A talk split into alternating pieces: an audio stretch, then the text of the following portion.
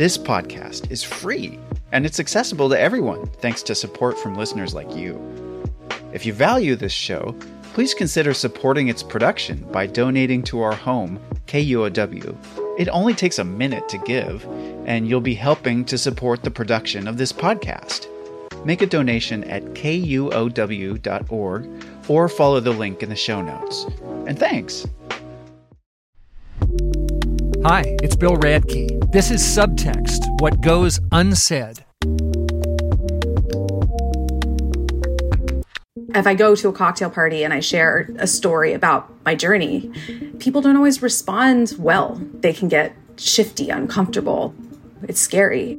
Scary. That's true. We do sometimes stay quiet out of fear, but sometimes there's an even bigger reason for our silence. Today's show is about being quiet as a way to keep things from changing.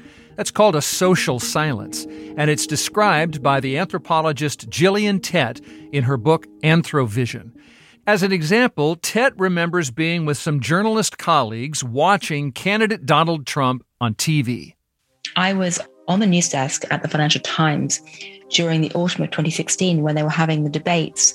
And Donald Trump used the word bigly. Under Obama, millions of people have been moved out of this country. They've been deported. She doesn't want to say that, but that's what's happened. And that's what's happened big league. And everybody around me laughed. And I laughed too, to be honest. And the people who were laughing were journalists and elites and educated people who were trained to use words correctly. Um, and they defined what correctly was. Bigly? Good grief! We will make America win bigly, and grammar loses goodly. Make America bigly again. And the unstated part of all that was that there was an assumption that people who couldn't have command of language, who couldn't use words correctly, um, weren't fit for office. They weren't credible. Now, you might be thinking, Bill, we've already heard this the media misjudging Trump's mass appeal. But that is not Tett's point here. She's telling you that that laughter is a kind of silence. It's a dodge, it's a cloak. When people start laughing at the idea that Donald Trump said bigly, they're reflecting the unstated assumption, that cultural pattern which binds the elite together, if you like, but doing so in a way that doesn't it doesn't force them to state it openly. And if you don't state an elitist assumption openly, hey, you're just having fun. It's a goof. You're not dealing with its real implications. That's what Gillian Tett calls a social silence. Social silences are key because social silences are really what enables any society to reproduce itself over time and to essentially uphold power structures and it's often very hard to see what people are not talking about because guess what? We're so familiar with the situation. A fish can't see water. But when you jump out of your fishbowl and look back, then you begin to understand what you take for granted and what you ignore most of the time, either because it's embarrassing or taboo or simply so familiar that we just can't see it. And those parts of our culture that we won't acknowledge, our classism, racism, power imbalances, if they're not up for debate, we're not going to change them. Here's a different example, another kind of social silence. I'm a parent, I have three teenagers, and I complain about all the time they spend on their screens. So, what am I not talking about? You need to think about the social silence around cell phones. Even before the pandemic, you know, a rising number of middle class suburban American kids were facing a lot of constraints in their physical movement in the sense that, you know, parents drive kids around um, they're overscheduled. There's concern about stranger danger. And so, as a result, one of the few places where teenagers today can actually roam um, without parents watching and collide with the unexpected and test boundaries is in cyberspace with their cell phones. So, if you want to understand why teenagers use their cell phones so much, you need to think about the constraints in their real world and recognize that they're both interrelated, even though we don't usually talk about those constraints because it's a social silence. How is this kids and screens issue a kind of social silence in the way that you're getting at in this book? Parents probably wouldn't want to talk to you openly about the way they're physically constraining their teenagers because maybe on one level they recognize that that's not a particularly healthy thing to be doing. It's become a sort of embedded part of modern American life. And yet, I think on one level, probably many parents recognize that there is a huge drawback in that respect because they're not giving the kind of kids the freedoms they need to explore the world by themselves. You know, many people today know that this is omnipresent, it's a part of 21st century a system which demands that educational achievement um, is, you know, a key badge for, you know, membership of elite society. And many people, you know, subscribe to those ideas, but actually dislike them. It's hard, though, to admit upfront how much they dislike them, even as they participate in them. Oh man, this is my life. Whereas my teenage friends and I explored in a forest, making up games and poking dead raccoons, my daughter spends her free time in a minivan, going to and from extracurriculars. So her adventures can only happen on a phone. Now, of course, I thought I was supporting her interests, not upholding a system of elitist achievement, but Tett is saying that's how social silence works. You feel like you're just minding your own business, but you and the group are quietly keeping things the way they are. We'll continue the show after a short break. This is Subtext.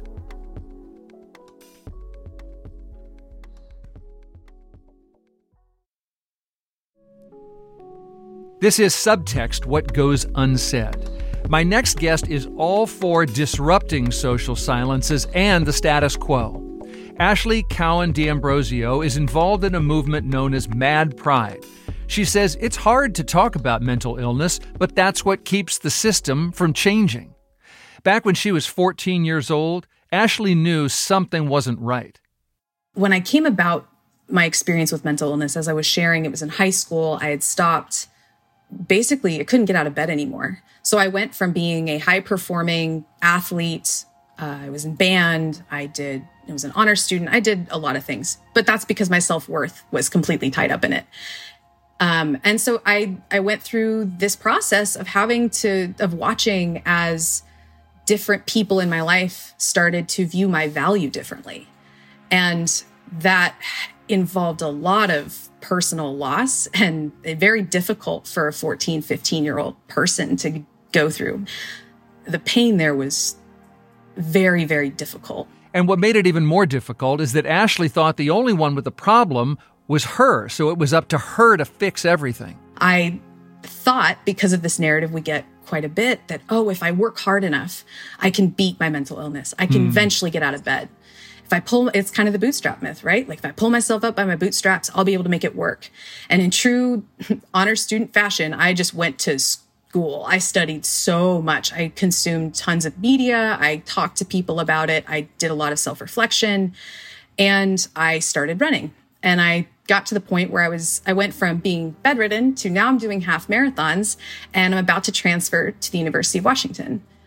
Getting to the UW was this big moment but then, just in case, just in case my ego uh, started to believe in the bootstrap myth again, uh, I developed nerve pain and was bedridden once more, uh, which really forced some soul searching. And that was actually how I found the disability community.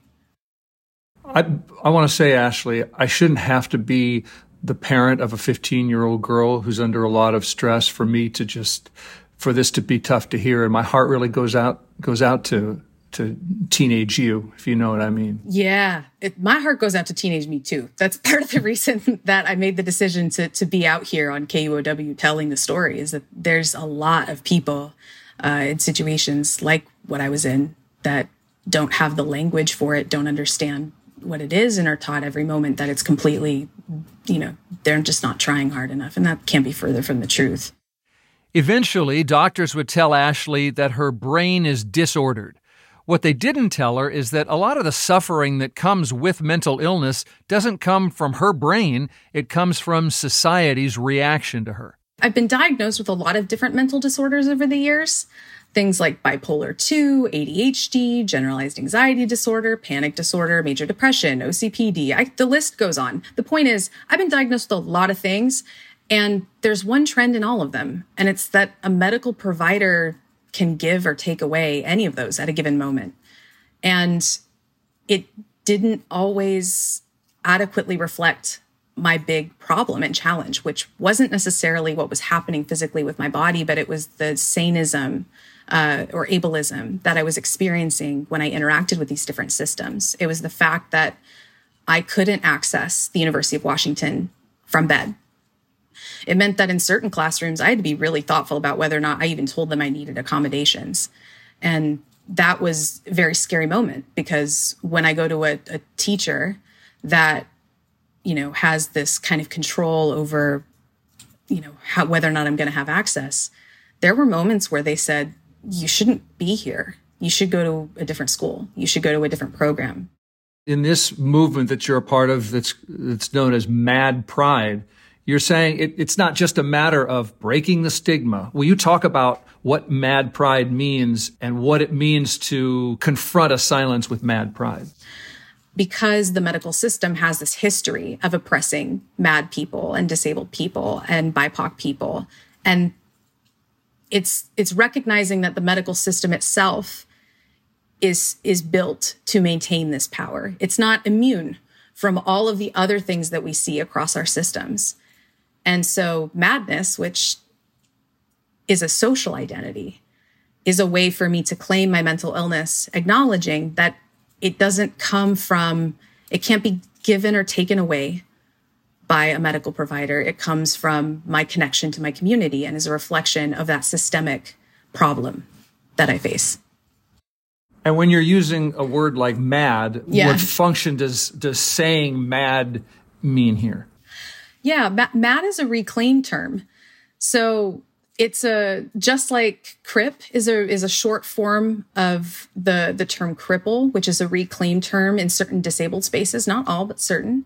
There are a lot of different spaces where people are using reclaimed language because it takes back power over words that have historically been used against us and says, "Yeah, I'm mad, so what?" And I think I, I personally found a lot of value in that, in part because I didn't like how it made me feel when we talked about, you know, this emphasis on my disability or my mental illness is not me. It's like my entire experience pursuing my education, my my experience in going throughout the world is shaped by my mental illness. You can't separate that both the good and the bad. And so that was part of the reason why I think, at least for myself, that that reclaimed language and identity first language, which is using words like disabled people or mentally ill person as opposed to person with mental illness. We're seeing that there's within certain populations and certain groups, they're starting to adopt identity first language. And some have been for a while. I know you're not the language police, but since we're talking about words that get reclaimed or, or don't, um, any thoughts on psycho, crazy? Oh, I I identify as all of them, which may be a bit may be a bit uh, extra. Not everybody does, but part of it for me is that I don't know. Part of finding love for yourself is loving all of yourself. If I can accept that when those things are leveled at me, that they're leveled not because I'm so so important, it's because of a systems issue. It creates a little bit of space, I think, for me to to grieve because every time it happens, it's it is very impacting. But it makes it a little bit easier when I've already thought in my brain, so what? Yeah, that's who I am. Can you talk about what silence has meant to you on a personal level? It's taken me a long time to find appreciation and love for myself because it started with hating myself and hating my disability and hating my depression and feeling like if only I could try harder, if only I didn't have a broken brain. You know, I can't, I couldn't figure out why I couldn't get myself out of bed. That was a huge part of it was kind of stirring in my own self hatred and knowing that other people might feel the same way and not knowing that I didn't feel safe potentially having that fear confirmed. And so, sure enough, as I've gone into different spaces, there are people that they hear me express my story, my experience, and they go, Oh my gosh, that's me. And I think the more of us that do it, the less scary it will be for the next generation.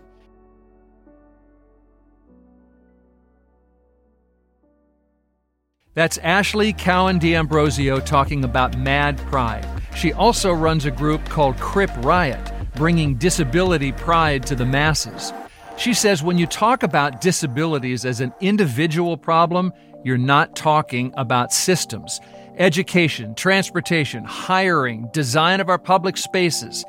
and you're letting those systems off the hook. That's today's episode of Subtext What Goes Unsaid. Said. Subtext is hosted and written by me, Bill Radke, edited and produced by Laurel Morales, sound designed by Hans Twite.